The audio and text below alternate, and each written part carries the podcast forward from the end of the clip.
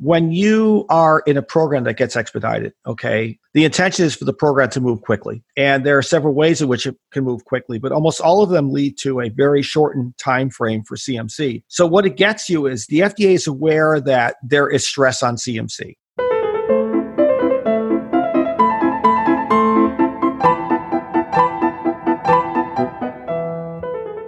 Welcome to CMC Live. This is the show where we discuss CMC regulations and guidances simplified through real life experiences and risk based advice. Each episode, we speak with subject matter experts as well as other leading industry authorities. With your host, Ed Narke. Hello, everyone. Welcome to CMC Live. My name is Ed Narke, host of CMC Live. On this episode, we speak with Dr. Jim Mencel, who looks after AP process consulting and analytical here at DSI. But first, I'd like to introduce my co host, Miranda, heading up our marketing strategy.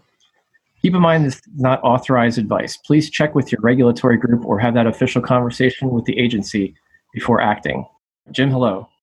Hi, Ed. Thanks for the introduction. It's a pleasure to be here today. And I'm going to be speaking today and actually hoping to engage those who are listening about everything that's associated with CMC in phase three in the context of an expedited drug program. There's been a lot of expedited activity, especially in the smaller biopharma space, and it presents some very unique challenges for a CMC group that is on the verge between a phase two and phase three program.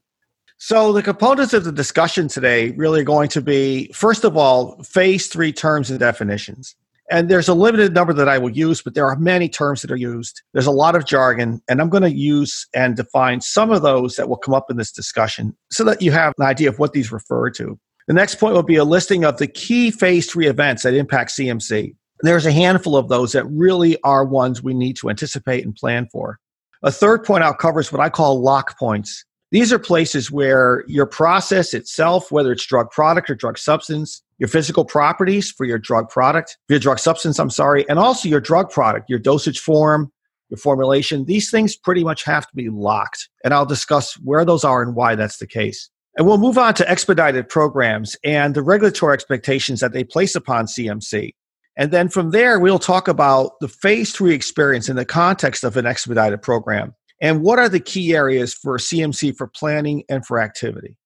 So, the first definition for phase three that I think is very important is the regulatory starting material. People have various concepts of what this actually means, and I'm surprised the number that I run into that really don't have a clear picture. It really is that structure in the process where after that point, all processing must be GMP. Now, there can be several regulatory starting materials entering the process at different points, but there's a particular one where everything starts at the very beginning of the process.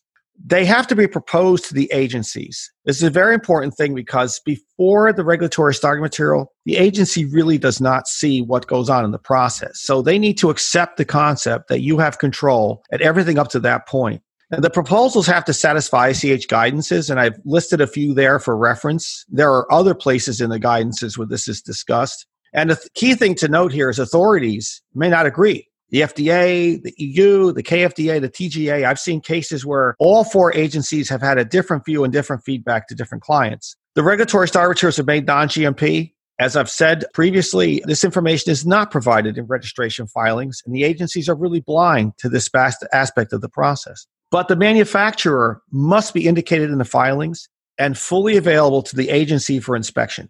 Sponsors must manage the regulatory starting material, and there are very strict controls over sourcing, manufacturing, and these are provided in the registration filing. And there are commitments that are made by the sponsor. Even if the FDA doesn't see the detail behind the regulatory starting material, there's an understanding about what the sponsor must do. So, this is the first definition. Jim, that's that's great to know, and this is you know strategies and CMC issues. If I can push ahead a little bit from for breakthrough expedited programs, what does breakthrough designation or an expedited term review? What does that get you for CMC? Can you share some any experiences that you may have seen? Well, what it will get you is a lot of a lot more interaction with the FDA. So, for example, the FDA is aware of that, and you'll see this in the later slides when you are in a program that gets expedited, okay, the intention is for the program to move quickly. And there are several ways in which it can move quickly, but almost all of them lead to a very shortened time frame for CMC. So what it gets you is the FDA is aware that there is stress on CMC. They're also aware that they're not going to give on their quality requirements. And what they will do is meet with the sponsor more frequently than normal to help the sponsor navigate what is required to ensure that the drug substance, drug product can be made to suitable quality, that they're happy with the direction manufacturing is going. So, what it really gets for CMC is help. What it also gets for CMC is stress. But at the end of the day, the filing must occur and the FDA must approve. Two things that that you you know you you're open to for the breakthrough or expedite programs frequent communications with fda seem to be in play and then less waiting if you're engaged with them to get answers to the critical questions that, that might come up what are some of the breakthrough designation items associated with that that you don't get? Is there any freedoms to do different things than normal? Well, it's all negotiated. So, for example, and I tell this to people all the time. You know, there are certain aspects of regulations where they're almost like rules, but there's a lot of aspects to the ICH guidances that are guidances. And it really suggests what comes out of a sound scientific approach to developing a drug, a process, a drug product. So, what you can sometimes get that's different is let's look, for example, at, at stability. Okay. There is a specific amount of stability data that's required for a standard filing. There are circumstances where you may be able to get agreement from FDA for a shortened amount of stability. You have to have a very, very good base of data from earlier in development, preferably from the same chemical process at the same site. But there are mechanisms by which you might make a deal with them to have less stability than you would normally be required to have. So there are times when you have to change elements of the process or even the site of location because all of a sudden either demand is different or some new impurity shown up. And normally you might have more time to address this, but with an expedited filing, you're staring down the barrel at launch. So if you approach the FDA with a, a proposal to say, look, you know, we've manufactured a site A, and I have a client that's done exactly this. However, site A is not big enough to handle what we project now to be the size of the amount we need. We're going to have to move to site B. And guess what? We can't move to site B until we start our process validation. So FDA would have to hear your argument for how you're going to justify changing the site between where your pivotal clinical trial batches were made, your registration batches were made, and where you're going to do your process validation. And you have to have a plan that says how you're going to show that the material made at both sites is equivalent. That's something that the FDA will give you that is different than you normally would get. And the reason is because they understand that you don't have a three or four year window in phase three. You might have a one year window but you have to do all the things that normally occur in that one year window that normally you can do in three years. So uh, that's kind of what you can expect that is different is you can cite a position that's reasonable to enable you to get this important drug to market and back it up with sound science and say look this is what we need to do. Here's why we think this will work and get their opinion. And they typically will listen. They may say no but they'll at least listen so I have a question for you, Jim. We get sure. this asked quite a bit is when should a sponsor consider going for expedited drug development and what should they do before they even ask for that? Is there a certain phase or certain triggers that they would realize, oh, maybe I should be asking for expedited drug development or a certain phase of development? You know, Miranda, it's such a multifaceted question. So there is a business aspect and there's a scientific aspect, right? So let's look at it from the standpoint of some types of drugs like uh, anti cancer agents. Often, an anti cancer agent program is based upon a model that's been shown to be, that's essentially been validated. If you hit this particular receptor site, you will impact this cancer, right? So then the question is does the drug hit the receptor site? Well, if you know you've got a receptor site, a validated model, some sponsors know from the outset they're going to approach the FDA even before they go into phase one because they have a receptor site model. And if they get a molecule that hits it, they're going to request some sort of expedited status, especially if it's a cancer that's not treated. For example, pancreatic cancer. We'd all love to see something for pancreatic cancer. There's an example. The other thing that can occur is during the course of your clinical development, you start seeing really, really good data. We have a client at DSI in this position right now the end of phase two, they had spectacular data. Actually showed cure of people that are have a disease that there's no cure for. Well, between them and the FDA, it became very clear this should be an expedited program because there is no drug, and the drug actually cured the subjects. So in that instance, the sponsor would decide based upon data that they've got something where they feel, first of all, it's unique. It meets the categories, and there's various categories of consideration: unmet need, better than anything out there. There's a variety of considerations, orphan drug. But if you feel you are in a situation where you have something like that and have the data to back it up, there's no harm in going to the FDA and saying, here's what we've got. We'd like to get expedited status. Of course, get advice on what you're asking for. But it also is important for the corporate entity involved in this to look across the board at whether everything they have is ready to go. Because once they get that designation, it gets broadcast. Mm-hmm. And there's an expectation for a certain level of motion of the program. And if there isn't the necessary infrastructure in that company to support that motion, it doesn't look good for the funding agencies. It also doesn't look good for FDA because if they put themselves out there as offering expedited status, they want to know that that drug's going to at least make it to a point of failure or make it to market, not stall somewhere because the client's not ready to take it forward despite their approval of expedited status. So okay. it's it's very multifaceted. There's business drivers, there's science drivers. Sometimes the sponsor approaches FDA. Sometimes the FDA sees the data and says you need to expedite. There are some disease areas where you're automatically expedited because you're there. Example of that is NASH. Any program in NASH is automatically expedited by the FDA. Yeah, so Jim, that's a great point. and I we have worked on a number of breakthrough designated programs. So we, you know, in my historical dealings with Breakthrough, and we've dealt with a lot of sponsors now in the last two years, three years that had Breakthrough. So we've seen a number of things. A lot of it, and goes back to Miranda's question, a lot of it based on the therapeutic indication, the availability of other therapies out there that, you know, are available versus unmet needs. So a lot of that discussion happens to be clinical. One of the things I guess that you're aware of, Jim, is that, you know, when it becomes a fast track program or, you know, there's the timing becomes different because it is breakthrough CMC is usually far behind the clinical program. And as you know, there's certain things that take time, process development, drug development, you know, a lot of this stuff can't be condensed even with a, a lot more money and those things like that. So it just takes time to happen. Can you, I, I wanted to kind of go back to your role here at DSI, you know, pr- the process, you know, if you have a, a pilot scale and you need to get to commercial scale in six months, it's going to be a challenge, finding the supply chain, et cetera. Have you dealt with any situational issues like this? Have you dealt with any discussions with the agency? Can you say anything about comparability data, you know, leveraging kind of earlier stage development data to make your case or to bridge some of the earlier stage stuff so you can try to bring the, the CMC program up to speed so that's not your your holdup? Well, sure. We see this a lot, Ed. And there was a specific case where the sponsor did years and years of clinical work with a process that was using a specific raw material, as it turns out, not even a starting material. But they hadn't really approached the agency about where the regulatory starting material would be. It's a very long synthesis. But the upshot of the process is that this particular material they started with had a vinyl group. And they would carry the vinyl groups through the process. And very near the end, when they would do a general hydrogenation group protecting groups, the vinyl group went away. So the vinyl group went for the ride. As we know, vinyl doesn't do very much to change the behavior of a molecule chemically. What happened though was they could not make enough of the vinyl compound to satisfy what they saw as being clinical need.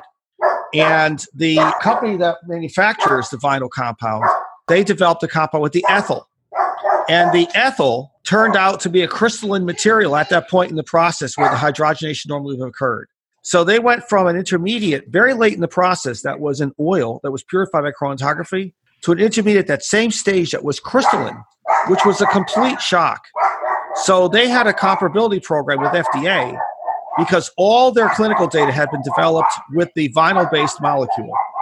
And what they had to do is actually show that the API derived from the ethyl series was identical to the API derived from the vinyl series. And they actually went far enough to propose to the FDA that the point where the ethyl group was converted to the vinyl, that would be the regulatory starting material. So that was a very big thing. And also, there was involved in that same circumstance a change in site. So they were very constrained. And I referred to uh, before about a company going from site A to site B because of capacity. Well, this company in the same situation not only changed the nature of the material they're carrying through the process, but they had to change the site of manufacture.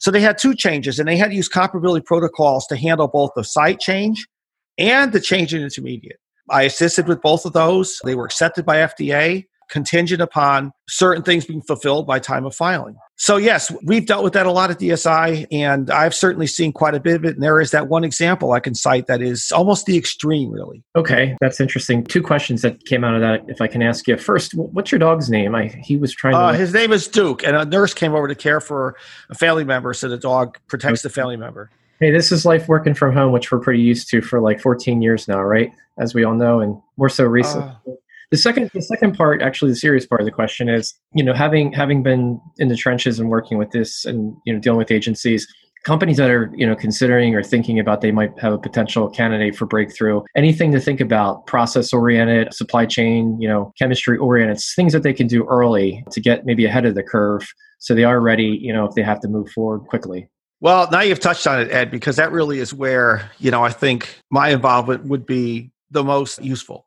And my advice is to know the process. If one of the first questions is, if when you begin to hear rumblings that this will occur, you have a process that's operative. So let's call that the operative process. The first question to ask yourself is, can this process do the job? Because if this program goes expedited, this process I'm running right now may be the commercial process, whether I like it or not. And the question is, could it possibly do the job? What do I know about the process? My advice to anybody in any small pharma is to really, really pay attention to the chemistry at every point along the way. And if there's any indication from the corporate leadership that they are looking at an expedited designation, it's even more important to get development people involved and pay very close attention to the chemical process, to the drug product, to the analytical methods, because at some point, what you're working on may be the actual commercial route with all of its flaws. So, what you need to understand is where are the flaws? Can you get materials? Is there a showstopper in that process? Can it control quality? There are a number of things to look at. Profile the process,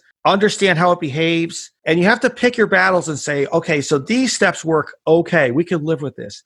This step I can't live with. The thing to bear in mind there, Ed, that's really important for people to understand is that there are two things that really they can't change after a certain point. One is that drug product form, the salt, the polymorph, the particle size. They have to really anticipate that early so that they don't get stuck in a situation where they're in clinical development on the cusp of their pivotal trials or phase three trials with a physical form that does not work well. Okay. The next thing they need to realize is there's a certain point in the chemical development and manufacturing where they simply cannot change the process. Close in changes, but there's a lot of work to make them. So they need to really begin to look at what do they need to change about what they currently have to satisfy a longer term picture. And that really requires knowing what you've got, and knowing what you need to have and what is the gap between the two. And my advice to people is to really make sure they get people involved who know how to do this, who know what to expect, get a team on this, and really be, decide what battles you'll face, what things are, need to be done that are not compressible, what things are compressible, and what's the point of no return for certain types of activities that simply have to be set in motion. So there's a lot of thinking to be done. It's almost a fire drill up front. And I can tell you, having been in a room with a client, it was very much a fire drill type setting, and the people were nearly holding their breaths trying to deal with the fact that they had an expedited program and were now frightened by what this meant for them. So, a company in San Francisco that we know was an interesting experience with those folks. Great information. So, unfortunately, we're up against it for time. So, we'll have to continue the conversation on part two. But, Jim, I wanted to thank you so much. You're one of our first guests here on the uh, CMC Live podcast. One of the best guests so far, obviously. And we look forward to speaking with you soon. This was fun, guys. Thank you, guys. Bye bye. Thanks for listening. To read the full show notes for this episode, which include a summary, timestamps, and any links mentioned in this episode, please visit dsinpharmatics.com forward slash podcast. There you'll find the information from this episode and any past episodes. If you're enjoying this podcast, please leave us a rating and a review at ratethispodcast.com forward slash CMC Live. We'll be sure to read these out on future episodes.